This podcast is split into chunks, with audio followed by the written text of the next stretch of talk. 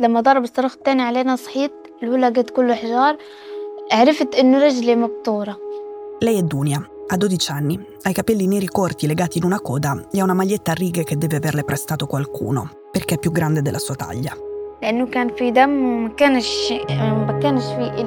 È seduta sul letto dell'ospedale Nasser di Khan Yunis, nel sud della striscia di Gaza.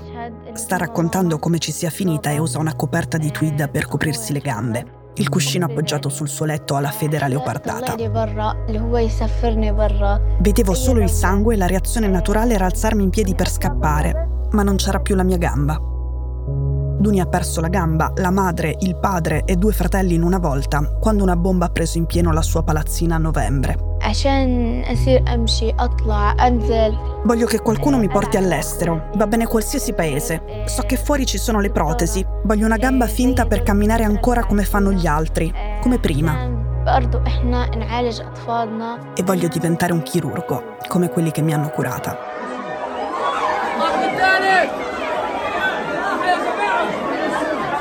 Ieri, un proiettile sparato da un carro armato israeliano ha bucato un muro del reparto maternità dell'ospedale Nasser di Khan Yunis. Ci sono alcuni feriti e c'è un morto. La posizione del buco nel muro lasciato dal proiettile è tra due prese di corrente e una striscia di pittura orizzontale, come quelle che si vedono nel video in cui parla Dunia. La pozza di sangue è in corrispondenza di dov'era il suo letto. La coperta a scacchi, identica a quella con cui si copriva la gamba, è insozzata. E a terra c'è il cuscino con la federa leopardata.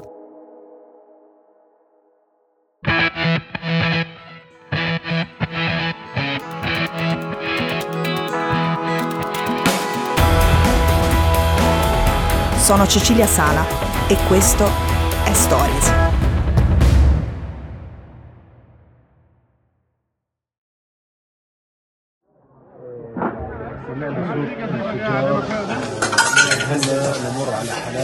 Dunia è morta per un bombardamento contro l'ospedale che la stava curando per un bombardamento contro casa sua.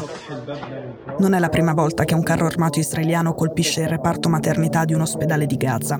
Era successo ad Al-Shifa, c'erano stati due morti. Israele aveva negato e aveva dato la colpa a un razzo impreciso delle milizie palestinesi. Non era vero, ne avevamo parlato nella puntata quattrocentotrentotto.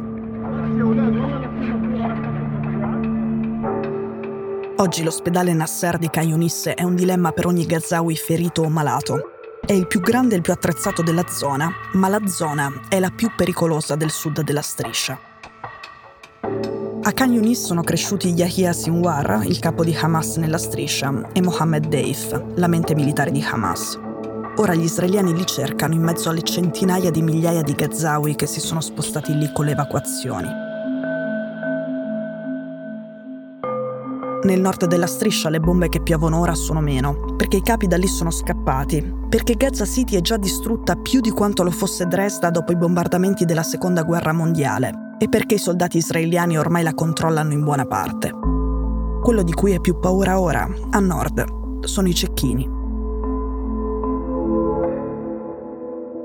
ستشاهدون الآن مشاهد مروعة لهذه المشفى. Questa è la voce di Mohammed Balousha, un giornalista palestinese di un'emittente emiratina. Sabato un cecchino gli ha sparato a una coscia mentre tornava a casa dopo aver girato un servizio sul blackout delle comunicazioni nella striscia. Lo stesso blackout per cui la notizia del suo ferimento ci è arrivata con giorni di ritardo. Balousha dice che un cecchino israeliano gli ha sparato da un palazzo residenziale. In quel momento lui stava tornando a casa e indossava l'elmetto e il giubbotto con la scritta Press stampata sul petto. Come quella dei tre ostaggi israeliani ammazzati da cecchini israeliani mentre sventolavano una bandiera bianca, questa storia racconta di soldati fuori controllo, che nel nord di Gaza sparano a ogni cosa si muova. Anche se sventoli bandiera bianca, se indossi il giubbotto Press, se sei di spalle non rappresenti una minaccia, se sei una donna in coda per il bagno fuori da una chiesa. Nel nord di Gaza, se sei ancora vivo e ti muovi, sei considerato un terrorista.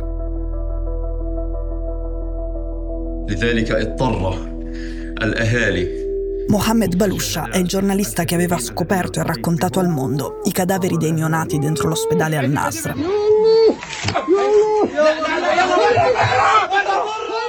Gli israeliani lo avevano evacuato con la forza a novembre. L'ospedale era circondato e i militari mandavano compulsivamente messaggi ai dottori per dire loro di andarsene. Il giorno prima i bombardamenti aerei avevano lasciato al buio un pezzo di struttura.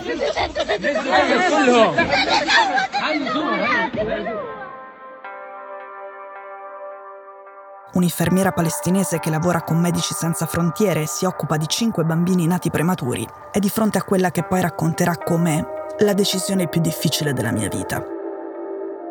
Non ci sono incubatrici portatili e non ci sono strumenti per tenere i bambini attaccati all'ossigeno durante il trasporto. Se li stacchi rischiano di morire, se li lasci lì rischiano di morire. Quando arriva l'ultimatum israeliano, lei prende in braccio quello più in carne, quello che forse può farcela, lo avvolge in una coperta e scappa. L'infermiera poi racconta questa storia a Mohammed Balousha, che appena il cessate il fuoco di sette giorni permette di spostarsi dentro la striscia, corre all'ospedale al Nasr in cerca dei quattro neonati. L'ospedale era stato abbandonato e i quattro corpi erano in decomposizione, mangiati dai vermi. Tutto questo lo sappiamo grazie a Balousha, che ora ha un proiettile nella coscia in una delle zone di Gaza dove è più difficile curarsi e non può più lavorare.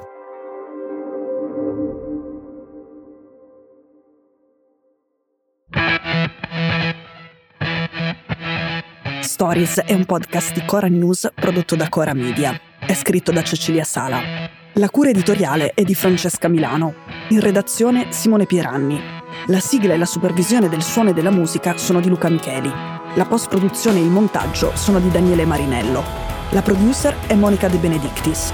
Le fonti dei contributi audio sono indicate nella sinossi.